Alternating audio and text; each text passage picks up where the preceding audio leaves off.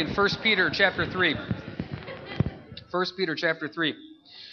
We're going to do, Lord willing, time willing, verses 9 through 15. We got to stop at verse 15 because in the middle of verse 15 is a great, wonderful topic. And it's uh, you can look at there in verse 15 about always be ready to give a defense to everyone who asks your reason for the hope that is in you. Great verse there about our responsibility in spreading the gospel. And then once you also get into verses 18 through 22, it gets into a real deep subject there. So those are things that we're not going to be able to cover real quickly. So we're going to get up to about verse 15 here tonight and stop. Now, real quick, our stepping stone into the lesson tonight is the last word mentioned in verse 9, where it says that you may inherit a blessing. So it leads us to how do you have a blessed life? Now, you got to remember what this word blessing. This blessing has been twisted and turned and butchered by many different groups of Christians. When you think of the word blessing, do not think if I open my door and money just sits there in front of me. Blessing is not God giving you a new car every single year. The word blessing literally means, oh, how happy. That's what that word means. So when it says you're blessed, it means you're happy. It's a joy that God has given you from the Lord. So when we say, Do you want a blessed life? If your little wheels are turning of materialism, then you're a heathen sinner. But what we're really trying to talk about here tonight is this idea of having joy in life. And, and I know that's such a simple, straightforward thing, but I'm telling you right now, the majority of the people I talk to are not having a lot of joy in life.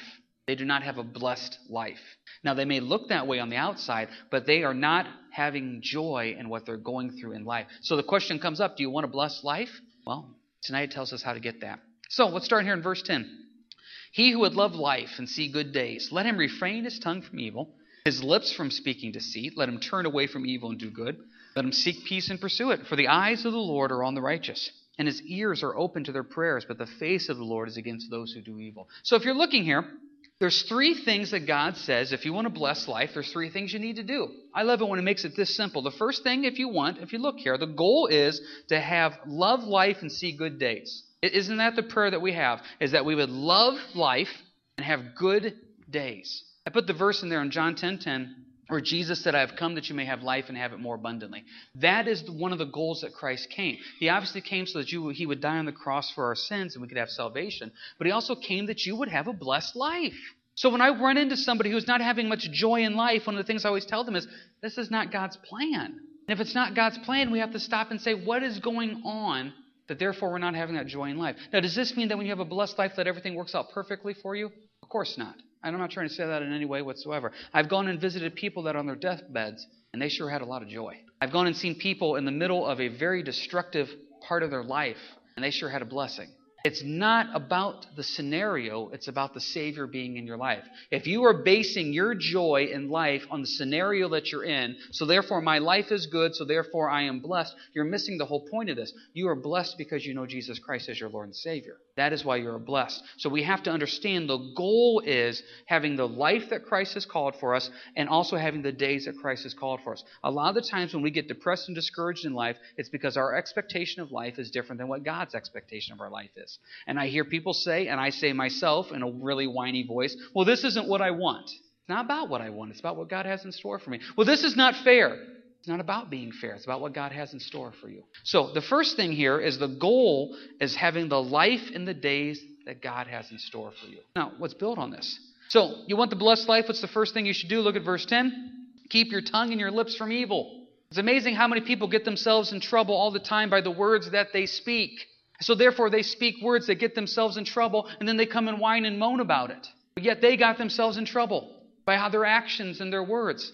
Now, Anytime the idea of tongue and evil and words come up, I automatically go to Proverbs. I just picked three verses here in Proverbs, and I'm not exaggerating. You could probably pick 30 verses out of Proverbs that deal with the tongue. But just look at the three that we picked. The first one, Proverbs 29:11. A fool vents all his feelings; a wise man holds them back. Part of maturity as a Christian is you don't share every thought going on in that mind of yours. Part of maturity as a Christian is you keep those things inside rather than venting everything you're thinking and feeling. The Bible says if you do that, you are a fool. Because what happens is you have no self control when it comes to your emotions. And as Christians, God has created us as emotional beings, which is not wrong to be emotional, but it's wrong when the emotions of your life control you. I know Christians that when you go talk to them, you never know what you're going to get. Oh, it's a good day. Okay, we can have a good conversation. Oh, it's a bad day now. Now we just, they gave up on God. Oh, it's a good day again. They want to serve. And it's this constant up down. A fool vents all his feelings, a wise man holds them back. Sometimes you have to reach a point where you say, you know what, this is between me and the Lord, and the Lord and I are going to work on it. You keep that inside. Now, it's not because we don't care, but some things can only be worked on between you and the Lord. Now, I'm going to throw out a little pet peeve of mine about this. I loathe it when someone wants to communicate to me that there's something deeper, but they don't want to get into it. I loathe it when people come up to me and say some of the fact of, well, you know, Pastor, I was going to tell you. I better not say anything. Oh, come on. You did that on, I know you did that on purpose. Or they're walking around and they're moping. What's wrong? Nothing. Oh, come on.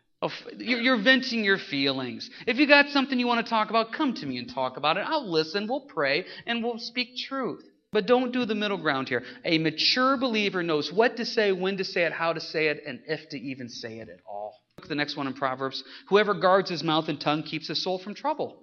All of us sitting here tonight, our mouth has got us in trouble one way or another. We shouldn't have said it, or we said too much, or we responded harshly. Part of maturity is you guard your mouth and tongue. And the last one, this is out of the New Living Translation. Fools' words get them into constant quarrels. They're asking for a beating. You just got to love the New Living Translation. They're asking for a beating. Sometimes I've met people that are just asking for a beating. They got to learn to keep their mouth shut. So what you see here in 1 Peter chapter 3, you want a blessed life? Watch your tongue, watch your lips, watch what you say, who you say it to, and how you say it. There's maturity in your words, and that means in your marriage, in your work relationships, in your friendships. Watch what you say, and your mouth will keep you out of trouble if you're careful with your words, if you act like a mature believer with it. Does anybody have any quick questions, comments about that first part before we move on to the next one? All right, next one. Pretty simple, straightforward. Verse 11 Turn from evil and do good. This message is so simple. I don't know how else to say this. If there's something in your life you know you shouldn't be doing, you should stop doing that and do the right thing instead. I know that's not life changing and I know that's not deep and thought provoking, but it's truth. If you know there's something in your life that is evil, turn away from that and do what is right. And generally speaking, we don't have to sit here and fast and pray over areas in our life to say, what areas am I not doing good in? We could probably make a really quick list on the back of the bulletin without thinking too much. Yeah, I struggle with this, I struggle with this, I struggle with this. What's the answer? Turn from that and do good. Generally, at this point, when I'm doing counseling with somebody, they say, well, it's not that easy. And I generally respond by saying, yeah, usually it is that easy. That you reach a point where you say, I don't want to do that action anymore. So since I don't want to do that action anymore, I turn from that action and I do good. That's what the word repent means. Repent means to do a 180. You turn. Look at the verse we wrote down in Ezekiel. As I live, says the Lord God, I have no pleasure in the death of the wicked, but that the wicked turn from his way and live.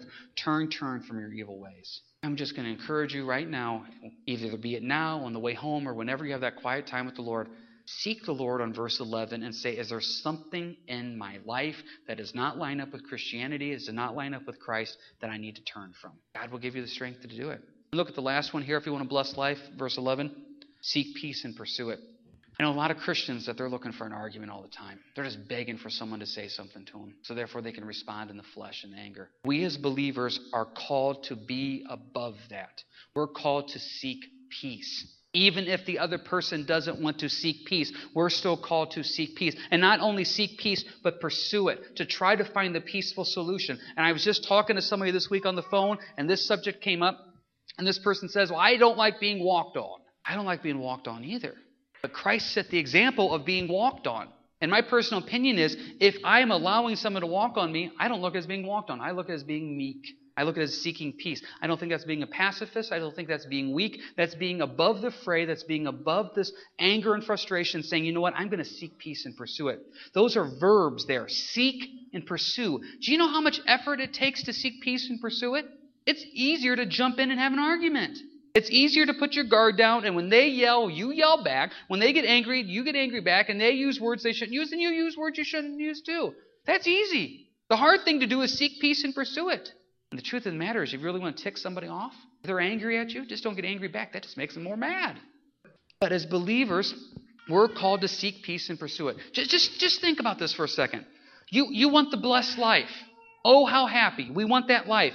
Can you imagine if we would just do these steps? The first one, verse 10. You watch what you say. Your words and your lips and your tongue would not get you in trouble. How much trouble would that save us? The next one, turning from evil and doing good. If I would just look at my life and say, Lord, these actions that I'm doing cause more harm than good. They're not worth it. I'm turning from that. And lastly, instead of trying to pick a fight with people, I would seek peace. I'm telling you right there, your life would be a whole lot more blessed. How simple does God make this? The answer is simple, follow through is hard. Now, before we continue on with this, does anybody have any quick questions, comments about these three steps here? Ryan. Yes. Mm-hmm. Yes. Yep. And that's good old King James lingo there. That and that's true. It carries that connotation of when you see something evil in your life, there's such a hatred of that evilness in your life because it's hurting yourself and pulling you away from your relationship with God that, that you want to stop. That, that you, like, like Ryan was saying there, that you hate it. You want to turn from it because you know the damage it's doing. It's a very strong word, very strong word. And, and I'll, I'll, share a quick story with you. I remember years ago, uh, there was a gal from the community, and her and her husband popped into my office, and I've shared this story with you before. And she was into drugs, and she was coming down off. She was doing some drugs she shouldn't be doing, and she was coming off some cocaine stuff. And she came into the office, and her husband sat there. She sat there, and he said she wants to quit. She wants to be done. And I said, okay. And so we talked a little bit, and as she was kind of settling down a little bit, I said, do you want to stop? She goes, Oh, yeah, I want to stop. I remember asking her, I said, Why do you want to stop? Because I, I want to stop because my husband wants me to. She didn't hate it. She, she, the only time she's going to want to stop is when she wants to stop.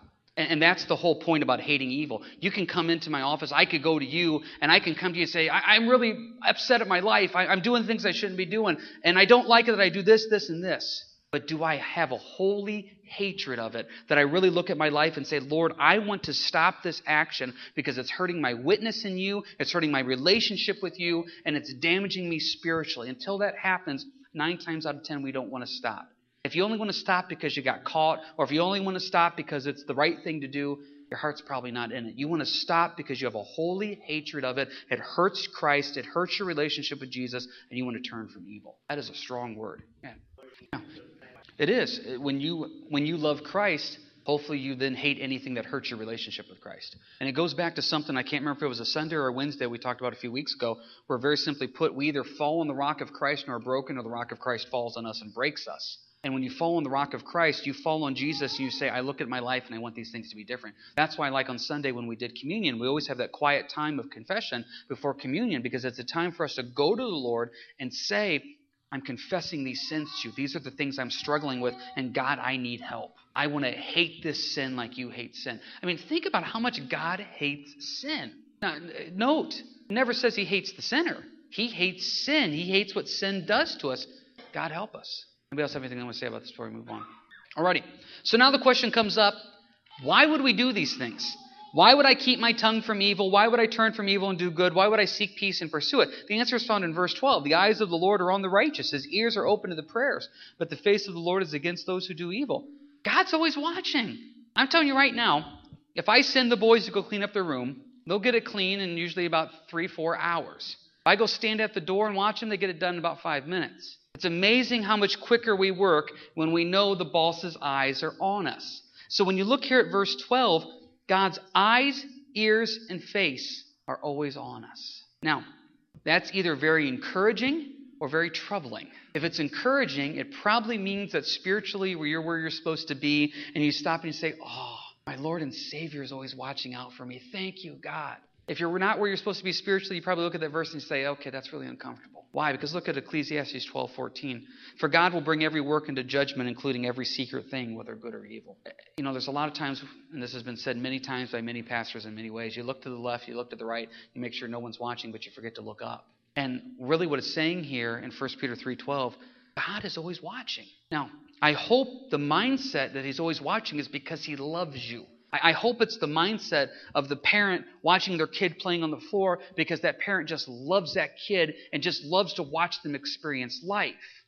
Now, if it's the flip side that you're the bad kid and the parent has to watch you because you're always getting in trouble, it's not as encouraging. The goal with this passage is I hope that we look at this as it says, verse 12 the eyes of the Lord are on the righteous. Lord, thank you for always watching out for me. His ears are open to their prayers. Lord, thank you for listening to me. But if I'm doing evil, God's against that. Now, He's against it in love. I want to make sure that point comes across clearly, but He's against it in love. And so what happens is now we see how to have a blessed life, verses 10 and 11. But verse 12, let's just be honest.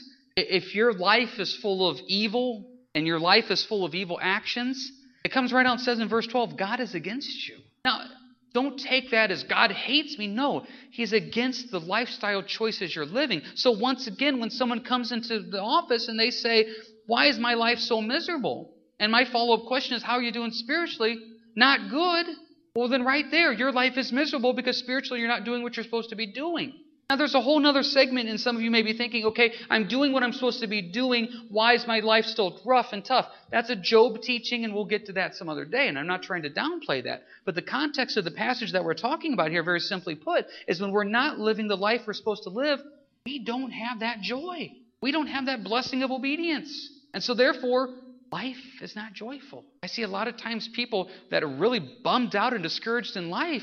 Spiritually, they're not strong and they wonder why they're bummed out and discouraged because there is a joy in doing what God has asked us to do. Now, what happens though if you're still doing it right?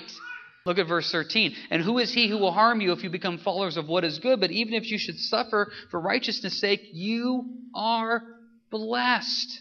And do not be afraid of their threats, nor be troubled, but sanctify the Lord God in your heart. Some of you may be saying, okay, James, I hear what you're saying.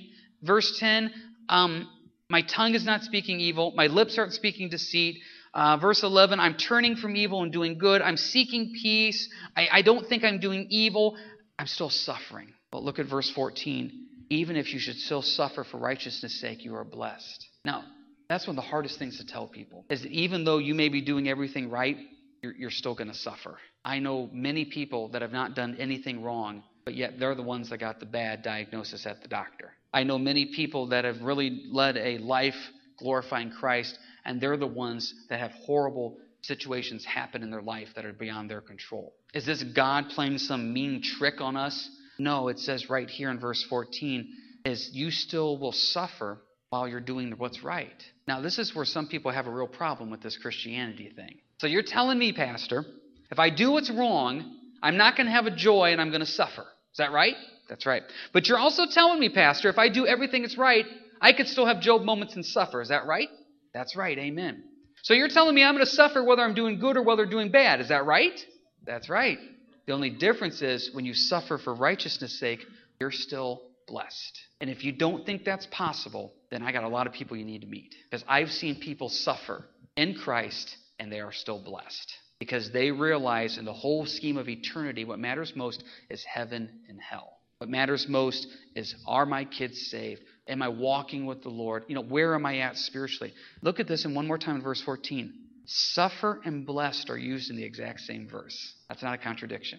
The example I like to use a lot is remember the parable of the man that built his house on the rock versus the man that built his house on the sand. You probably remember the song from when you were kids. So the guy builds his house on the rock, the guy builds his house on the sand, and we all know what happens. A storm comes, and the guy that builds his house on the sand, what happens? His house gets completely knocked down. Why? Because it's a picture of you built your house on sand. It's not the firm foundation of Christ. So therefore your life gets knocked down. So the teaching point is always you build your house on the rock of Christ. Because if you build your house on sand, your life is not going to work because you're not on Christ. We forget in that parable the storm hit both houses. So you can still build your house on Christ, and guess what? It's still going to rain on you.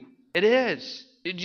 Just because you know Jesus, that doesn't mean your car will never break down. Just because you know Jesus doesn't mean you're not going to be the one that gets laid off at work. Just because you know Jesus doesn't mean you're not the one that's going to suffer physical problems. Because it says in verse 14 that you are suffering, but you're doing it for righteousness' sake, and you are blessed. Now, you may not feel it at that time, but you are blessed. Now, right here is the point where we usually say, well, what's the blessing that comes out of this? Context, verse 15. Sanctify the Lord God your hearts and always be ready to give a defense to everyone who asks your reason for the hope that is in you. The reason you're still blessed while you're suffering in verse 15, it's an opportunity for you to still proclaim the gospel of Jesus Christ. Even in the midst of your storm, when your world is falling apart and people come up to you and say, Man, I don't know how you handle that. It's an opportunity for you to say, I can't handle it. Christ is the one handling it. Or someone comes up to you and says, I, I don't even know what to say to you. I heard what you're going through, and I, I'm just so sorry. No, Christ is getting you through it. Right there in verse 15, you have an opportunity to proclaim God, even in the middle of the storm. Now, for that to really happen, that takes a real mature response. And I would love to sit up here right now and say that I always do that, but I don't always do that. Last August, um, I got out of bed and just something just did not feel right and I ran into the bathroom and I died on the floor in there. And I called Dawn up and I said, Something's not right. And I said, Something is hurting here real bad. And I said, What's the only thing I can do? So when I don't know what to do, when you guys don't know what to do, who do you call? Sometimes you call me. I don't have the answers. You know what I do when I don't know who, what to do? I call Rich. So I said, Rich, I need you to take me to the hospital. So Rich got over, came over. It was his family day. He was more than willing to come over.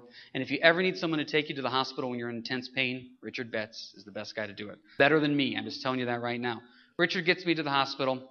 Long story short, had another kidney stone. I've had those before. If anybody's ever had kidney stones before, they're not fun. They're not fun in any way whatsoever. The reason I bring this story up, I look at verse 14, and I'm suffering. Dawn and I have this big debate of what hurts more, kidney stones or having babies. That's what we, we have this big debate. Finally found a woman. Finally found a woman. Melissa Walther, she used to worship out here with us, had kidney stones while pregnant. Asked Melissa, what's worse, kidney stones or delivery? She said kidney stones. So take that, Dawn. So anyway, I'm suffering. I'm telling you right now, I never once thought, wow, Lord, I hope you bring a non believer nurse to the doctor so that way I have an opportunity to witness for you, for Christ. I wasn't thinking that. I wasn't thinking, wow, Lord, what a great time for Rich and I to have some one on one fellowship as I'm dying in the car on the way to the hospital. I'm not thinking that. But yet, you know what happens? When you come into my office or you call me up on the phone and you're suffering, what is the first thing I tell you? Oh, the Lord will use this. God will use this. And you know what? I believe that when I'm telling you it. When I'm going through it on the other side of the phone, I don't know if I believe that. Because when you're in the middle of the storm, it's hard to see the greater good. When I read through these passages, and God help me, and I, and I even hesitate saying this because I know how it works. God help me the next time I'm suffering for righteousness' sake, Lord, I hope I see the big picture. I hope I see that even in the middle of the storm, God still says, You're blessed. Now, I hope I don't have to learn that lesson the hard way. I hope I can just say it and mean it and move on. Some of you coming in here tonight, you are suffering. God says you're still blessed. Some of you have been suffering for quite some time, be it emotional, physical, or spiritual. God says you're blessed. And why are you blessed? Because you have Jesus Christ. Now, if you get your eyes off Christ, it's really hard to look at that suffering as a blessing. But when you keep the eternal perspective, wow, Lord, this suffering is something you're going to use for the greater good. If you're suffering, I encourage you to go back our little checklist. Just make sure that you didn't bring the suffering on yourself by your actions, by your tongue, by your deeds, by your words. A lot of times we bring suffering on ourselves by things we shouldn't be doing. Okay, God, forgive us. We repent of that. And as it says there in verse 11, let's turn from our evil and do good. But if you came in here tonight and you're like, boy, James, I'm not trying to say I'm perfect, but I'm really struggling with some things. Seek the Lord. Find out there's something in your life that needs to be changed. God may just come back and say, you know what, you're suffering for righteousness' sake. And He goes, you're blessed. May not feel like it at the time, but God says you are blessed. Does anybody have any final questions, comments here about 1 Peter 3 and uh, what we went over here tonight? Alrighty. Oh, yeah, David. Mm. Right. And, and, that, is a, that is a great point. If I'm going to suffer, I want to suffer for what's doing right rather than for what's doing wrong. Because the Bible does promise right here in verse 14 if you are suffering for doing what's right, God says you are blessed. And if you're going to suffer, you might as well take the blessing with that suffering. Anybody else have anything they want to say here before we go and close up? All right, let's pray. Heavenly Father, as we come to you now, um, this world is a very difficult world. And I just think of that passage where it says that you have brought peace into this world through you. And Lord, I also just think of that passage where it says, In this world you will have tribulation, but take heart, I've overcome the world. Lord, you've overcome the world. Lord, when we're suffering, show us. If there's something in our life that we're doing that's wrong, then help us to turn from the evil and do good. But Lord, if you're going to use this suffering as a time to spread the gospel, then Lord, empower us and strengthen us and help us to see the big picture that you are moving and working, Lord. And we just trust you in faith. And we lift this up in your name. Amen. All right, you guys have a good week and God bless.